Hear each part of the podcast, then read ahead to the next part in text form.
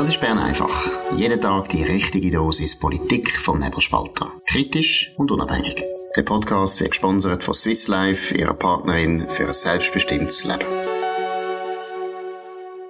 Ja, das ist die Sendung vom 22. Mai 2023. Bern einfach. Jeden Tag die wichtigsten Meldungen direkt auf euch Ohr.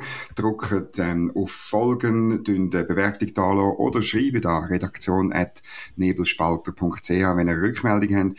Mein Name ist Dominik Feusi. Am Mikrofon ebenfalls ist der Stefan Milius. Hoi Stefan. Hoi Dominik. Ja, wir fangen an. Grosse Schlagzeilen heute Morgen äh, bei den Blättern von Tamedia und auf 20 Minuten. Wenn nichts läuft, dann macht man eine Rassismusdebatte. Schlimm, eine Umfrage hat gezeigt, die Mehrheit von der jetzt muss ich sagen, Schweizerinnen und Schweizer, sagt weiterhin Mohrenkopf, Zigeuner oder Asylant. Wir sind wirklich alles die grusigen Rassisten, wie es der Tag ja schon seit Jahren sagt, oder? Das ist klar. Ja, es war eine repräsentative Umfrage, die Media 20 Minuten. Und ich weiß gar nicht, wieso sie das einmal machen, weil sie sind ja die, die uns dauernd sagen, dass das so wichtig ist und dass das auch eine Mehrheit sicher versteht und dass da gar kein Zweifel da sagt, dass die Wörter verschwinden, dann machen sie eine Umfrage und oh Überraschung, die Umfrage zeigt, es interessiert eigentlich niemand. Also es ist eine, eine Mehrheit, die immer noch Zigeuner sagt, wobei gut, wie oft sagt man im Alltag Zigeuner, aber nur ja. mehr Leute, eine deutliche äh, Mehrheit sagt eben Mohrenkopf oder Asylanten. Das heißt, die Leute kümmern sich nicht um das, wo laut täglichen Schlagzeilen eigentlich die Welt retten, äh, der ganz normale Schweizer, die ganz normale Schweizerin, die kümmert das einfach nicht. Ich glaube, das ist die wichtigste Erkenntnis aus deren Umfrage. Das ist äh, mal ein Hinweis darauf, dass das wahrscheinlich in der Regel nicht rassistisch gemeint ist, weil ich glaube nicht, dass eine Mehrheit von den Schweizer, der Zigeuner oder der Sinti und Roma etwas Böses will. Und es ist eben auch ein Hinweis darauf, dass so ein bisschen Schattenbox ist, ein Medial, wo uns dauernd gesagt wird, wie schlimm die Wörter sind und Stadträte, wo Begriffe aus dem öffentlichen Raum verbannen, die machen das äh, völlig vorbei an den ganz normalen Menschen offensichtlich.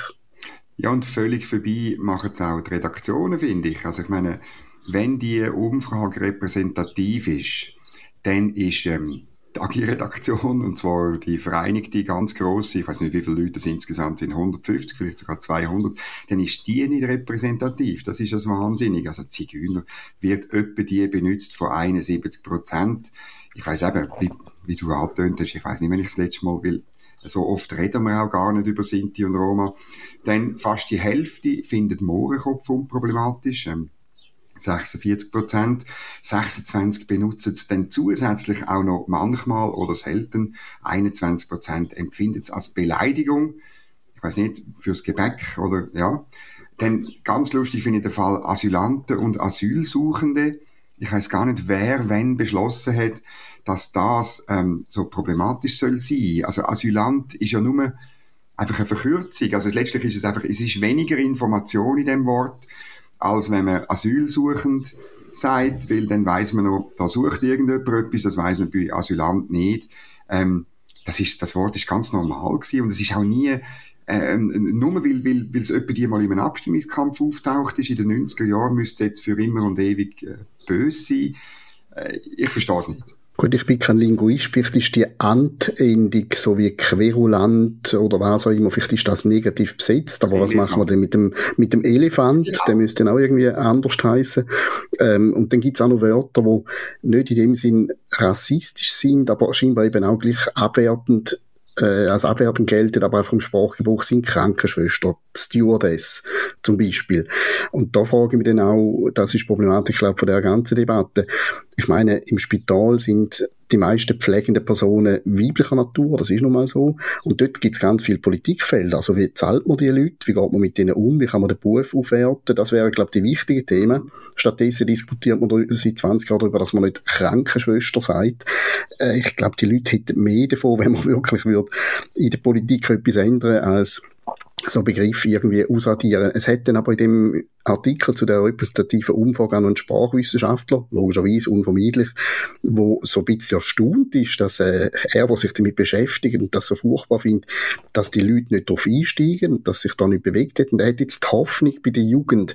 Bei der Jugend sind die Werte ein bisschen grösser von den Leuten, die so Wörter umgehen. Und jetzt hofft er, dass sich da wie so ausschleicht in den nächsten Generationen.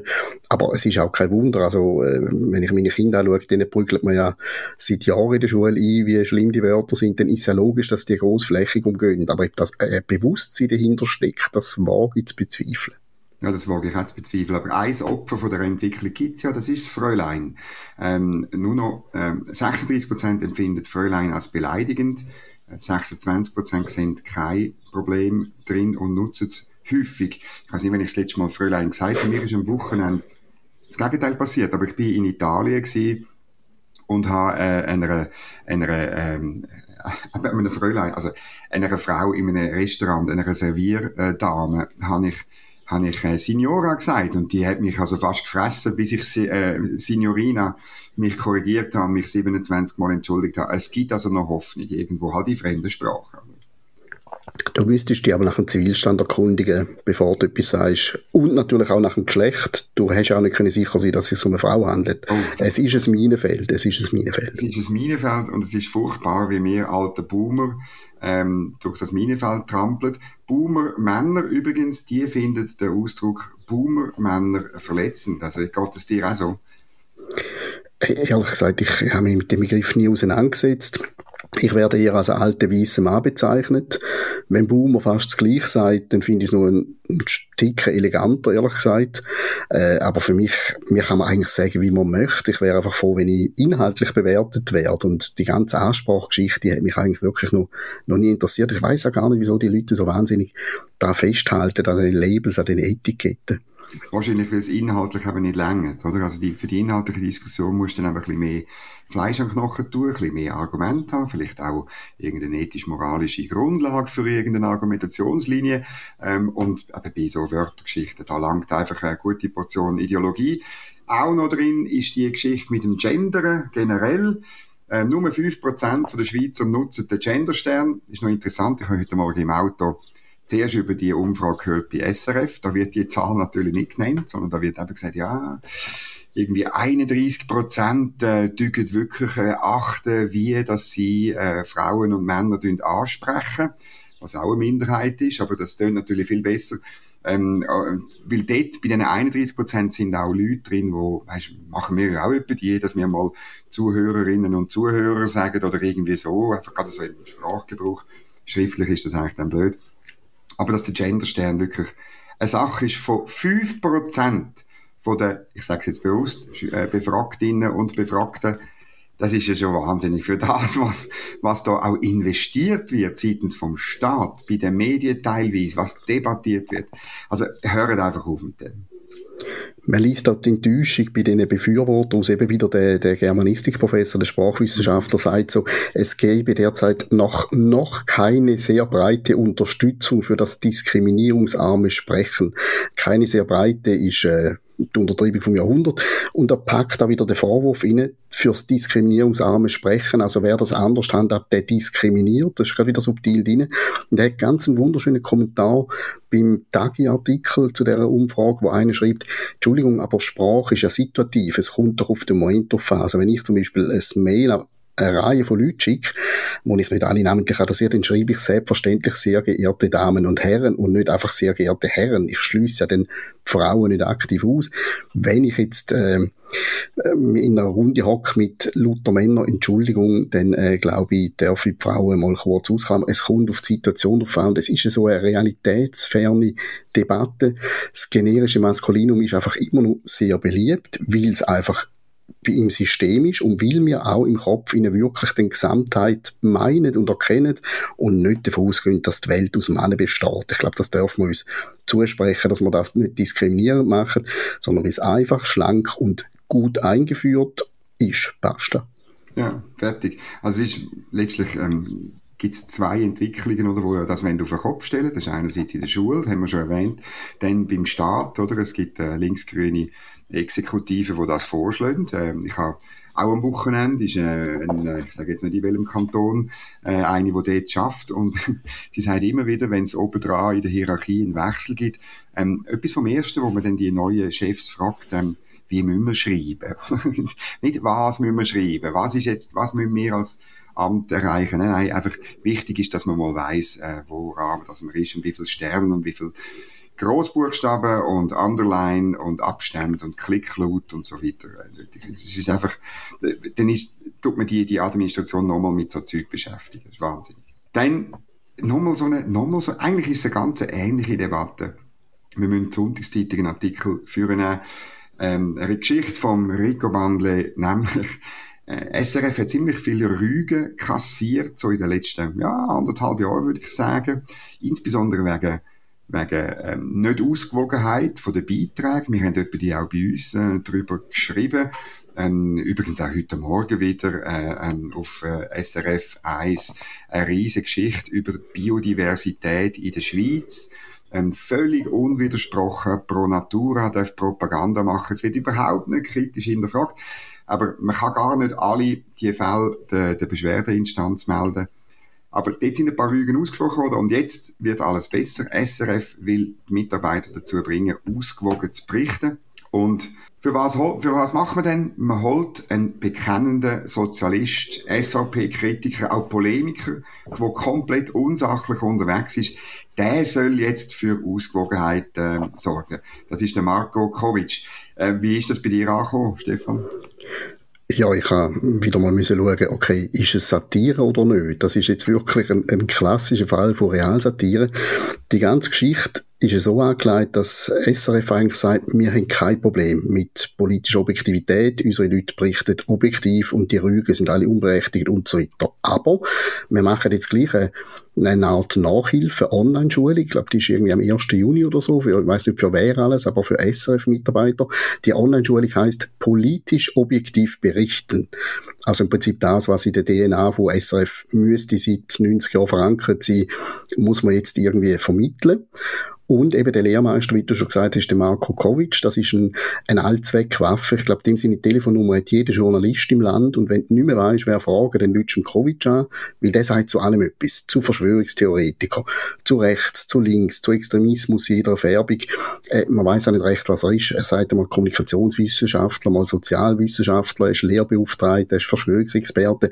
Je nach Thema ist einfach irgendetwas anderes. Wahrscheinlich auch Automobilexperte oder Energieexperte, keine Ahnung. Und dem Mann fällt ja in den sozialen Medien und in seinen Fachbeiträgen vor allem dazu auf, dass er immer gegen rechts austeilt. Und zwar sehr deutlich. Er sagt selber von sich, er sei Sozialist, was er darf sein, das sei ihm unbenommen. Aber das spritzt natürlich auch aus jedem von seinen Ergüssen, die er irgendwo auf Twitter etc. rauslässt. Und wenn jetzt SRF wirklich ihn nimmt, um den Leuten zu erklären, wie man abseits von Vorurteilen, von festgelegten Meinungen berichtet, dann ist das entweder eine offene Provokation oder man hat nichts überlegt oder ist gerade der günstigste am Markt für das Online-Seminar, ich weiß es nicht.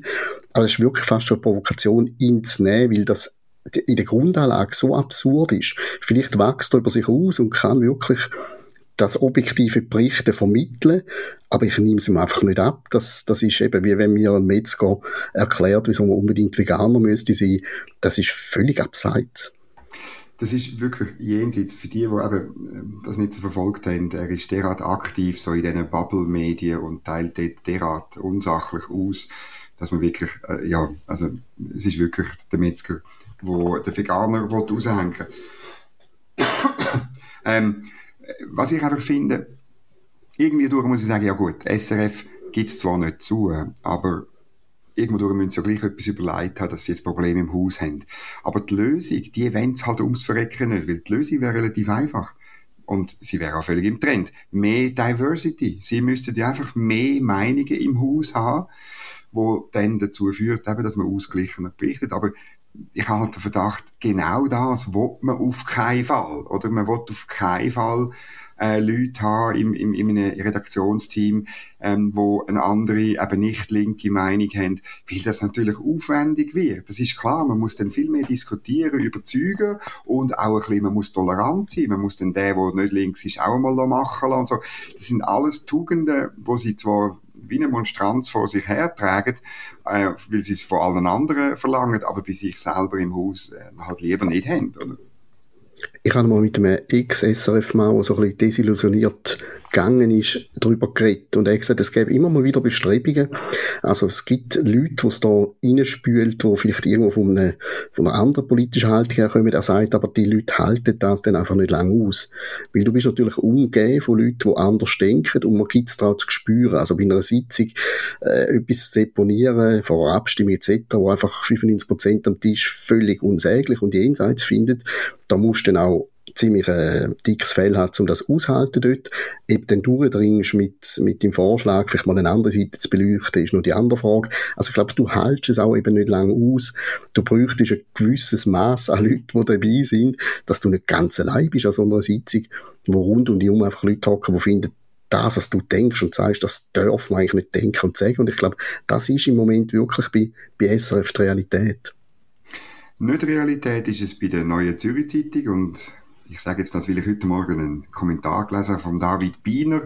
Es ist ein bisschen, er ist ein bisschen anders, weil er aus dem Wallis kommt, weil er wirklich dort gewohnt hat, wo man jetzt grosse, riesige Solarpanels ähm, basteln weil man sagt, nur dann schafft man netto null und so weiter. Der Kommentar hat einen großartigen Artikel, die Klimakommunisten haben längst übernommen. Die Klimaschützer, die haben die Alpen neu entdeckt, aber die dortige Bevölkerung komplett vergessen, weil man jetzt ganze Täler will, äh, zudecken mit Solarpanels. Weniger als auch schon, muss man sagen. Es sind einmal dort oberhalb Grängelsch, in dem Savli-Stahl, sind einmal 5,6 Quadratkilometer geplant gewesen. Jetzt sind es noch knapp ein Quadratkilometer, es ist immer noch wahnsinnig viel. Der Solarexpress äh, hat also zum Ziel, einen Beitrag dann tatsächlich zu leisten. Und äh, lustig ist ja, dass es im Wallis ein Referendum dagegen gibt, von Pro Natura, von den Grünen, gegen das Megaprojekt. Und ähm, es, es, von dort aus, er macht noch so ein einen Ausflug dann zu deren Abstimmung über das sogenannte Klimaschutzgesetz vom 18. Juni, wo wir national abstimmen, wo, ja, wo eben auch ein bisschen, man tut das Ziel verankern, letztlich 2050 ist für ihn das D-Year der Degrowth-Diktatur und es ist Voodoo for Future. Ein, ein großartiger Kommentar, wo man das völlig aus einer anderen Sicht, eben aus einer Sicht von einem, der in den Bergen lebt, äh, beleuchtet. Das sieht man, was eben Diversity kann anrichten das ist wirklich eine Leseempfehlung. Es wird etwas angesprochen, wo wir, glaube auch, wir beide in Bern einfach schon mal darüber geredet haben, dass bei dem Versuch, äh, den Klimawandel aufzuheben und uns alle vom Verbrutzeln zu retten, etc., dass da völlig die Nachhaltigkeit, also Stichwort Nummer eins, vergessen geht, weil man einfach Kollateralschäden oder andere Auswirkungen auf Wirtschaft, Gesellschaft etc äh, ausblendet und alles dem unterordnet. Und dann hat es ja noch einen großartigen Satz drin, dass wahrscheinlich die Leute, die ja eigentlich müssten wissen, dass man in einen Stromengpass könnte drehen, also man jetzt einfach etwas tun, tun dass die das ja alles trotzdem verhindert, weil es ihnen eigentlich auch ein bisschen gleich sagt, sie wissen, dass das neue Gesetz gar nichts bringe, aber Zitat, sie wollen auch nicht das Klima verändern, sondern die Gesellschaft. Und das ist ein wunderschöner Gedanke, wie wenn man dahinter schaut, dass alles betrieben wird, geht es auch wirklich darum, den Konsum zu verändern. Sie wollen, dass uns nichts mehr gehört, dass man alles shared, Neudeutsch etc. Also verbunden mit dem angeblichen Kampf gegen den Klimawandel ist eben wirklich ein Umbau von der Gesellschaft und von der Wirtschaft. Und darum ist der Klimakommunismus, der ist natürlich eine gezielte Provokation, aber ist nicht so fern von der Realität, weil es wirklich im Zug von der Debatte rund ums Klima total in die Richtung geht, dass man das nicht mehr sollen, dass man das gemeinschaftlich machen dass der Einzelne weniger zu sagen hat, dass alles teurer wird, etc. Also das ist ein Umbau im Gang vor dem Stichwort Klimawandel. Das ist klar so und ähm, ist auch ein Abschnitt in dem Kommentar oder er weist darauf ein, die Realität von dem Umbau steht im Aargau und zwar in Birr. Dort stehen, äh, es ist bekannt, acht äh, Gasturbinenkraftwerk, wo man auch mit Öl kann betreiben kann. Und linksgrün geht ja offen zu, man braucht für, für den Weg, braucht man noch mehr sogenannte Wärmekraftkopplungsanlagen. Das tönt wahnsinnig gut. Ist aber überhaupt nicht grün, weil die werden auch mit Gas oder mit Öl betrieben. Bis zu 10% vom Strom sollen äh, mit fossilen Energien gemacht werden. Da langt sich jeder an den Kopf, wo mal etwas von Klimaschutz gehört hat. Aber ich habe wirklich so auch in meinem Umfeld höre ich halt oft, ja, wir müssen jetzt etwas machen. Und ich muss wirklich sagen, das, das, das, tut mich ein bisschen beelenden, weil ich finde, die Qualität von der direkten Demokratie ist ja immer auch gewesen, dass wir darüber diskutiert haben, was machen wir, was ist die Kosten von dem, was ist der Nutzen von dem, was sind die Folgen mittel- und langfristig, nicht nur für die direkt äh, Profitierenden von Subventionen, wo man jetzt wieder in dem Gesetz drin hat, äh, sondern auch für die, die es vielleicht zahlen, äh, vielleicht für andere Politikbereiche, oder? Ich meine, die, die die 2,2 Milliarden, die man da am 18. Juni möglicherweise zum Fenster ausrührt, ja, die, die, die, die regnen es halt nicht vom, äh, von oben ab. Die muss man entweder an einem anderen Ort einsparen und mindestens muss sie irgendjemand zahlen. Es ist alles, es ist alles so realitätsfern. Ich glaube, das ganze Bern einfach heute angefangen von einer Sprachdebatte, ähm, äh, bis zum Marco Kovic und SRF. Es ist so weit weg. Es sind alles so, so Meta-Überdebatten ähm, äh, das Klimaschutzgesetz eben auch. Man redet über Ziele, die wunderbar sind, wunderbar tönen. Ähm, wenn man genau anschaut, und das äh, machen wir beim Nebelspalter, äh, kann man sich dann vorstellen, wie wichtig die Ziele wirklich sind und wie richtig sie vor allem sind und was sie kosten. Aber ja, okay, die Ziele von mir aus, aber äh, der Weg ins Ziel ist völlig unklar das ist wirklich, das ist so eine unglaubliche Art auch von einer Verhöhnung von der Institution direkter Demokratie, dass ich wirklich rein von der politischen Kultur her wahnsinnig Mühe habe mit der Erfolg.